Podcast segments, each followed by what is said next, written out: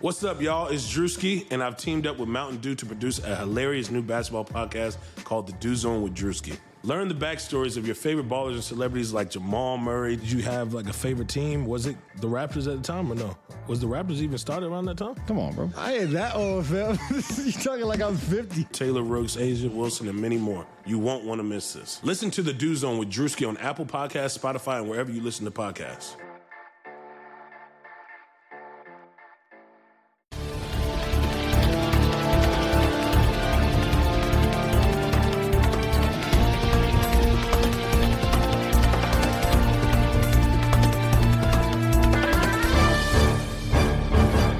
Hello, everyone. Welcome into another episode of Kentucky Daily, a daily podcast covering your University of Kentucky Wildcats. I'm Sean Smith, joined by Derek Terry, the Cat's Paws. Derek, Kentucky 38 35 win versus Vandy. It, wasn't beautiful.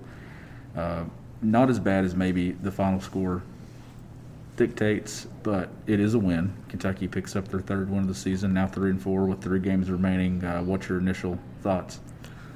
Yeah, they didn't lose. That's I guess the best way to phrase it is they didn't lose. So uh, first of all, to, to point out the obvious, it was a very emotional day for them to come out there with John Schlarman passing away. Um, just to get out here with the win, you had that element. You had the Eddie Grand wasn't really at practice all week. You had that element. You had two starting offensive linemen basically out. DeAndre Square was basically out. He played one series in the fourth quarter once things got tight. So you had some factors going against them today. We all would have liked a cleaner performance for sure. Um, and we'll, we'll dive into that more. But overall, I think you're happy to get out of there with a win. Um, and the one guy I want to point out, Terry Wilson, played really well. Uh, threw two incompletions the whole day.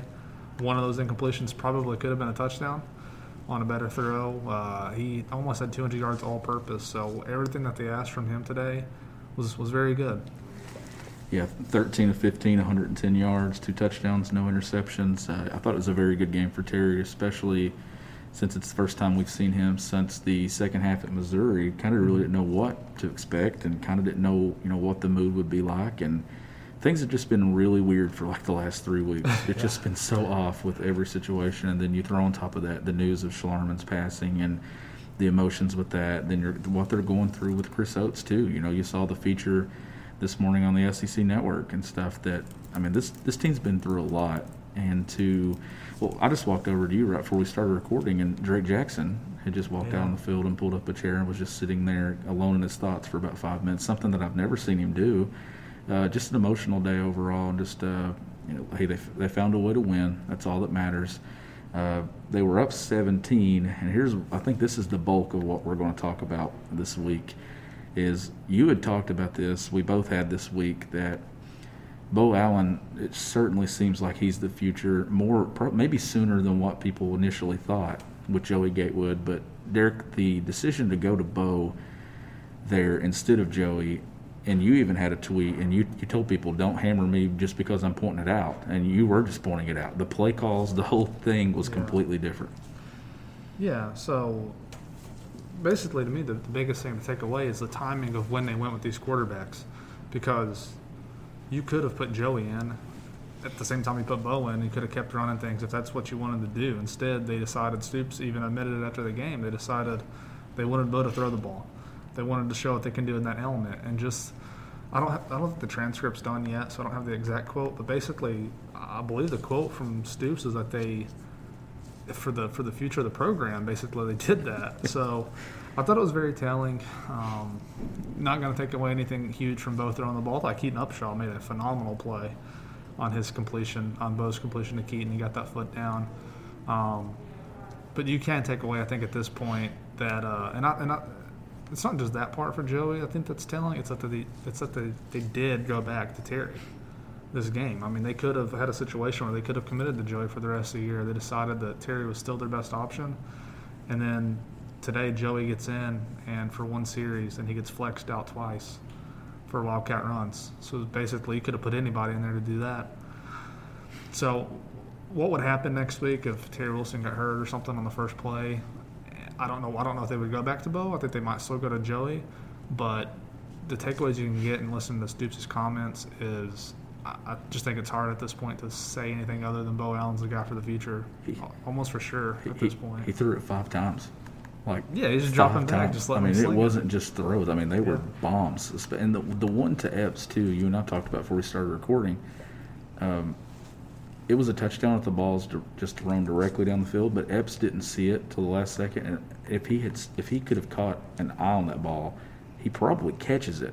The ball actually was thrown to the sideline where Epps had room to make a play. Uh, no, but I, I thought, you know, a lot of people saying, well, this this will start the hop train, especially if he threw a touchdown there. I'm, I'm sorry, I might be the conductor of this hop train, just because I loved seeing the ball fly downfield, and it was a tight spiral every single time. Now he did get one batted back down, uh, which he's not the tallest guy. I mean, he's he's a little bit he's shorter than Joey Gatewood, but I liked what I've seen from him. It was a small sample size, but he definitely wasn't afraid to do it. And I think it's everything that you've been saying that they've got to throw the football to hold on to these recruits that they have, especially at wide receiver, and show some type of you know life that what they're going to do in the future. And I think that was maybe just a small preview of what we're going to see at some point. But then too, I told you this: when they put Joey Gatewood in, I am 110% convinced that I heard some boos. The crowd wasn't big. If if someone listening to this podcast, if you heard the same thing, please tell me because I know I'm not crazy. I heard some boos when they put him back when they put him in. You might have some rowdy fans over in your section uh, where you were sitting. I wasn't paying enough attention to it, I don't guess. I didn't hear anything. What's going to be working against Joey, though, and just in terms of popularity, is uh, I mean, Beau's the Lexington kid whose dad played at Kentucky. I mean, he's he's going to be a fan favorite once he takes over. And he can plays- sling it. Yeah, and he throws the ball. And people hadn't seen him before today. So he had all these things going for him that You would be the hot topic if they'd put you in yeah, a if I quarterback was, today. if I grew up here and I got in to play today, yeah, people would have been talking about me. But uh, that was an interesting point. I'm glad we talked about it. You just take from it what you want. I mean, it's obvious at this point Terry's the guy for the rest of the season, as long as nothing happens to him. If they get into blowout situations against Florida or, or Georgia or Florida or Alabama, I mean, uh, you know, if they keep going to Beau, then that should be the writing on the wall. But I thought what they did today was you have something on film now to show Christian Lewis and DeKel Crowdus and Armand Scott and John C. Magwood, these guys they have committed. Uh, Jordan Dingle, two, two touchdown passes as hot ends today, right after he committed yesterday. So they have some Definitely things now to show. But uh, I guess we can move on now just to talk about the offense in general. I guess the only negative thing wasn't even about them, but they only ran 55 plays. So 458 yards. They did a great job uh, converting. They averaged 8.3 yards per play for the game. So really a great day all around for the offense. Can we just throw out the whole ball control, time of possession usually favors the team Yeah, that you know that has it. right It's now. it has certainly not mattered this year, has it? We've watched Kentucky lose games where they've they've controlled the ball for majority of the clock. Uh, Vandy, I mean, here's the thing, Derek. They Kentucky's defense kind of you know did what it did all season. They let teams have certain things, but Vandy just kept converting third downs. I mean, it was 11 to 17, pretty much 13 of those because two of them were fourth downs that they converted. So Kentucky's defense could not get off the field today at all. And I mean, Vandy ran 80 plays. Is that correct? 80. 80 plays and 407 yards. Now that's the third consecutive. Is that the third consecutive or third overall that they've totaled over 400 yards of offense? I think third, third, Third straight. straight. I think so. Yeah. So I will say this: Vandy's not as bad as what you think they are. Like I, I do think Vandy's better than what we Keyon think Henry they Brooks are. is a player. That kid, the running back was a stud. He carried the ball 29 times, 121 yards, had a great one-headed catch on a screen. He ended up getting hurt, uh, or else he would have probably gone over 35 carries today. Seals is a good freshman quarterback. Uh, there's just not enough around Vanderbilt to. Even though the score was three points, it just didn't really feel like that was ever in doubt. I guess for Kentucky, like it wasn't. It wasn't a very good performance at all defensively, but you just knew Kentucky would go down and score if it needed to. I thought there was only one bad series the whole game, and it was late in the third. Uh, they picked up a first down, but they ran the ball basically the whole drive. Kentucky did, and then threw the screen pass that was incomplete to Demarcus Harris, I think so it was. And that felt like a very grounded out type drive. A little too early, I thought, for that. But that was the only drive the whole the whole game that I thought was bad. So think about this, Sean. Not a single tackle for loss for Vanderbilt. Every play Kentucky ran and completed or, or had a rushing play, they gained positive yards on it. So whenever you look at how the how the offense has been the last few weeks. You got to be happy with what you saw, and you can throw the caveat in there that it's Vanderbilt. That's true, but at the same time, you know, if they didn't do that today, that's when you would have really been concerned if they couldn't have done that. Yeah, But and, and two, I mean, they, they committed to the passing game the last Yeah. two weeks. I mean, that was a big focal point in practice was to get some type of life ten, there. 10 receivers today. Ten guys caught a pass, at least one. A bunch of guys just caught one, but And, and two, I mean, it, it, I will forever say that the one story of my life with Kentucky football is they could never get everything working good together. Like when when the offense is showing up, the defense. I mean, go back to the Ole Miss game when the offense played well, the defense didn't. Then the offense played well today, the defense didn't. But they got a win. Uh, they're three and four, and now they have a gauntlet back to back. If if- regardless, Alabama, Florida, you know, uh, those two games are going to be difficult too. Derek, I want to point out too that it with the specialists, you know, with some guys missing Yeah. there, Chance Porfield in did a really nice job. Touchbacks, kicked a field goal, extra points. Uh, two is Kentucky in a pretty good position at punter. some guy named Colin Goodfellow showed up today and, and boomed what three punts over 40 yards. Forty-six His point last three one's a average. Uh, no, I'm joking. Of course, I know Colin. I think he's a he's a holder, right? Good fellow. So he's been out there every game doing something. I was just joking. Uh, Colin did he did a good job. I mean, obviously they're bringing in a scholarship guy next year, another Australian punter. You wouldn't. I, I don't know. To be completely honest, Colin could be a senior for all I know. I don't even know what class he is. But if he is back next year, at least you know you have that option. But Tipper had the chance for. He had to go in there and made every extra point and, and made his one field goal attempt. So uh, we've seen in the past it's not a Well, not always an easy thing to do. It, it so. makes you wonder too if, if Stoops doesn't just stick with him the rest of the way since you got him back and, and Yeah. everything. Ruffolo was the weird deal because it's pretty easy to deduce that Duffy was out with COVID protocols, but Ruffolo was there. Mm-hmm. He was he just wasn't dressed out, so I assume he had some kind of injury or something happened to him to where he couldn't play. Uh, obviously, if he was in some kind of COVID protocol, he would not have been here today. So that's the only thing. If he I, I was, can take, it yeah. definitely slipped through the cracks. That's the only thing I can take away is that he must have been injured in some way and uh, couldn't play today. The story of the game for me though is Chris Rodriguez. He he continues to get better and He's got to better. get more than 13 carries. He has to. Uh, 149 yards, two touchdowns. Uh, The 74 yard run, we actually got to see him run away from someone. We've seen him between the tackles a lot, you know, just pounding, carrying guys. But how, how encouraging was it to see the speed he does Yeah. have? Oh yeah, very. I mean, he, he had one of those runs similar like that against Louisville last year, um, where you could see that see that breakaway speed. But he's obviously their best back. But I do want to say this: I like the way that they used Rose today. They used a lot of two running back sets today, where you would have Rose out there. Uh, am I mistaken? Did Smoke only play that one drive, I'm pretty positive or maybe one or two? because it wasn't much. They're very slowly working him back in. I don't know if he's not completely healthy yet or what. But And you know, too, going going back to Joey Gatewood's drives, and you mentioned they split him out wide. He's not even on the stat sheet. Like he doesn't show up anywhere. It, it's almost like, he, like if you didn't watch the game, you would think he didn't play.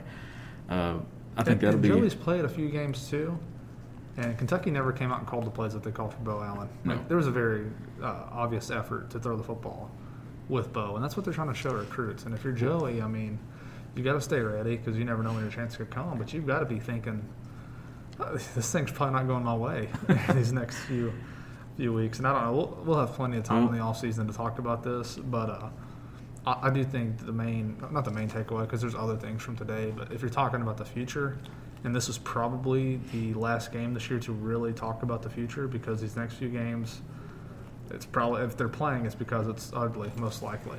So this is the time to talk about it, and for Beau, this might be the only time we see Beau this year. I don't know. I kind of think we might see him some more, but they got enough on tape to show these guys that, you know, this is what we can do next year if we get some of these guys in here, so. Yeah, it's. Uh, I think it was definitely the right call to get him in the game. I think uh, you needed to get him in the game just to see what he can do, and then, like you said, get that on tape.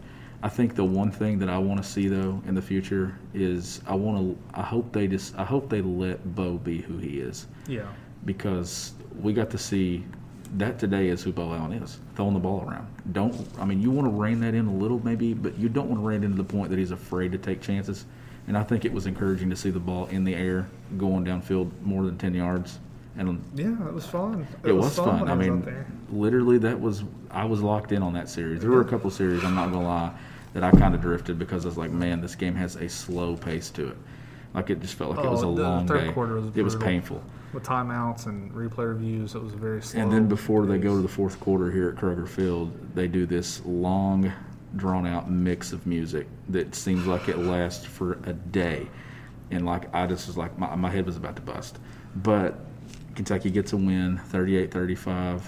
Uh, Derek, anything else stand out to you? I know I know the defense is. Oh, one thing too, the the picture that you see after the game that UK football posted of the offensive line, you know, ha- having their hands up. I, I, I couldn't figure out exactly. I didn't know if they were waving at someone or if they were pointing to the sky in honor of Schlarman. But I did see a photo on Facebook too from someone. The Schlarman family was in the booth furthest to the left, and they were waving at them. So that's what that has. What did you think about the way that they honored him early with the open left guard spot there? It was uh, choked up feeling Different. It was.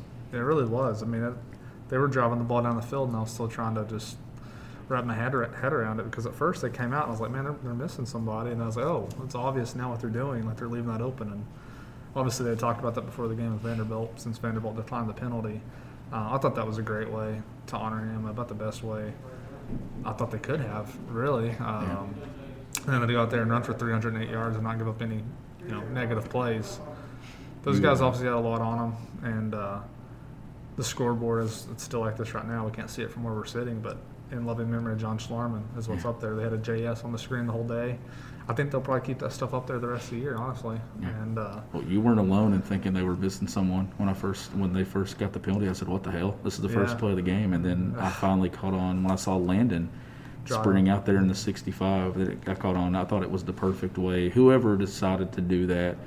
Uh, it sounded like it was a group effort. It I was. couldn't really get it clear as to who, but and two, Landon, I mean, you got to see the emotion in the post game, even with Landon and the way he was talking. It was it was kind of hard to to watch, and this group's just gone through so much. But there's no doubt that John Schlarman would have wanted them to go out there and do exactly what they did today, and I think that they were able to do it because of how much time they spent with him Yeah.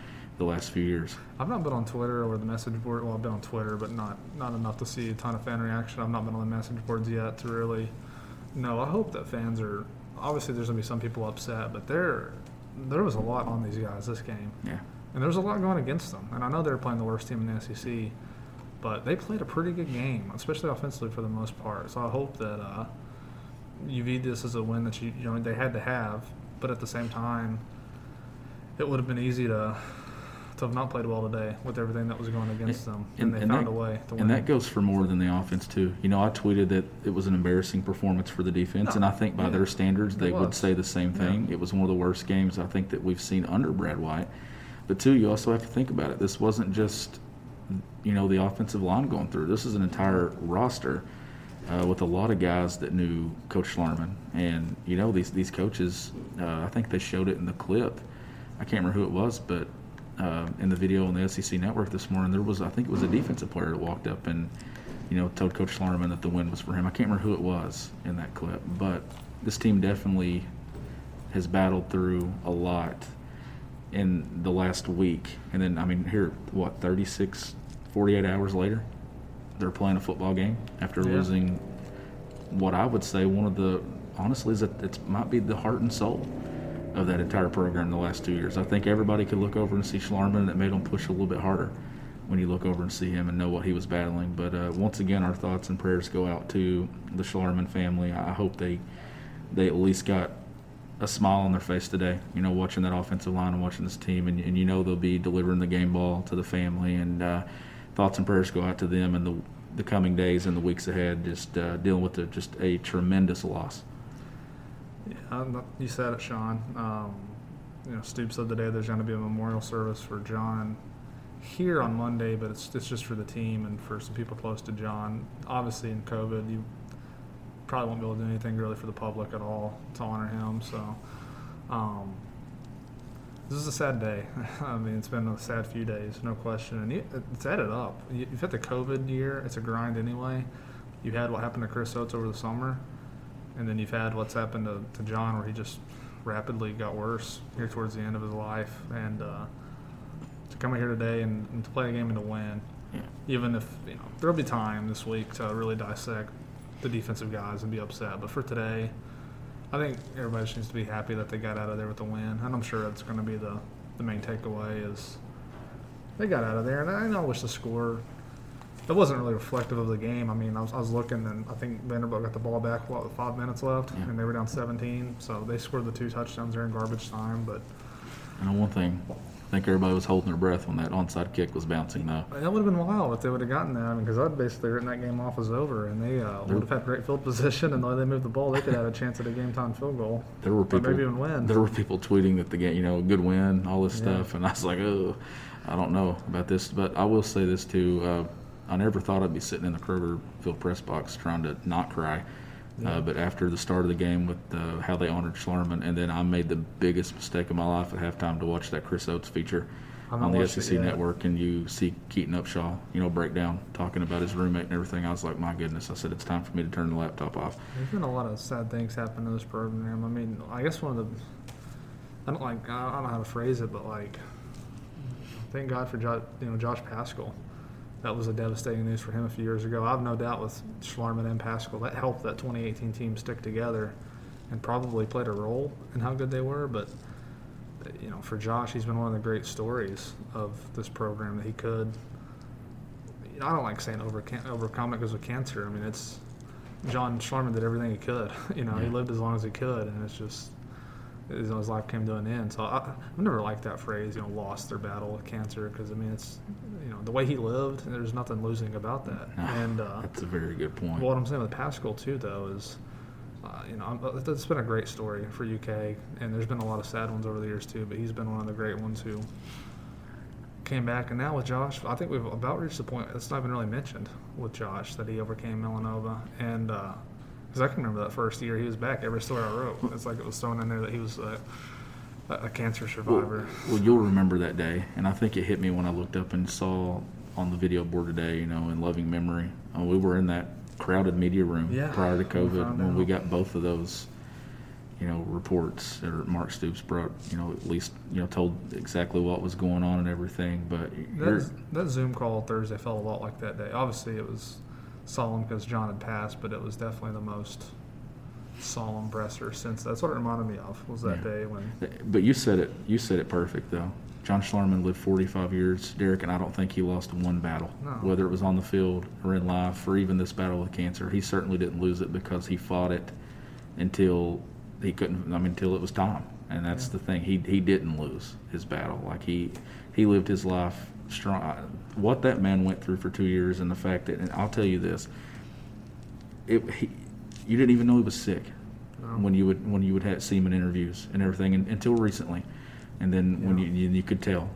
But for what he did for two years, battling through that, my goodness, if you can't get inspired by that, then you have no pulse. And that's just the thing. But like I said, continued prayers for for Leanne, the kids, and uh, all those who know John, knew John, this football team, and uh, the entire state of Kentucky. I mean, they lost a good one. He was Kentucky through and through, and uh, just you know, rest in peace and loving memory of John Schlarman. And uh, hope, hopefully, you all made it out to the Butcher's Pub today to watch Kentucky and Vandy. Uh, get out there again this week. Get all those specials: Taco Tuesday, Kids Eat Free Monday, Wing Wednesday. All those delicious uh, menu items, desserts that they have. You can visit thebutcherspub.com or check them out on Facebook for more deals. But he's Derek Terry. I'm Sean Smith. We'll catch you Monday.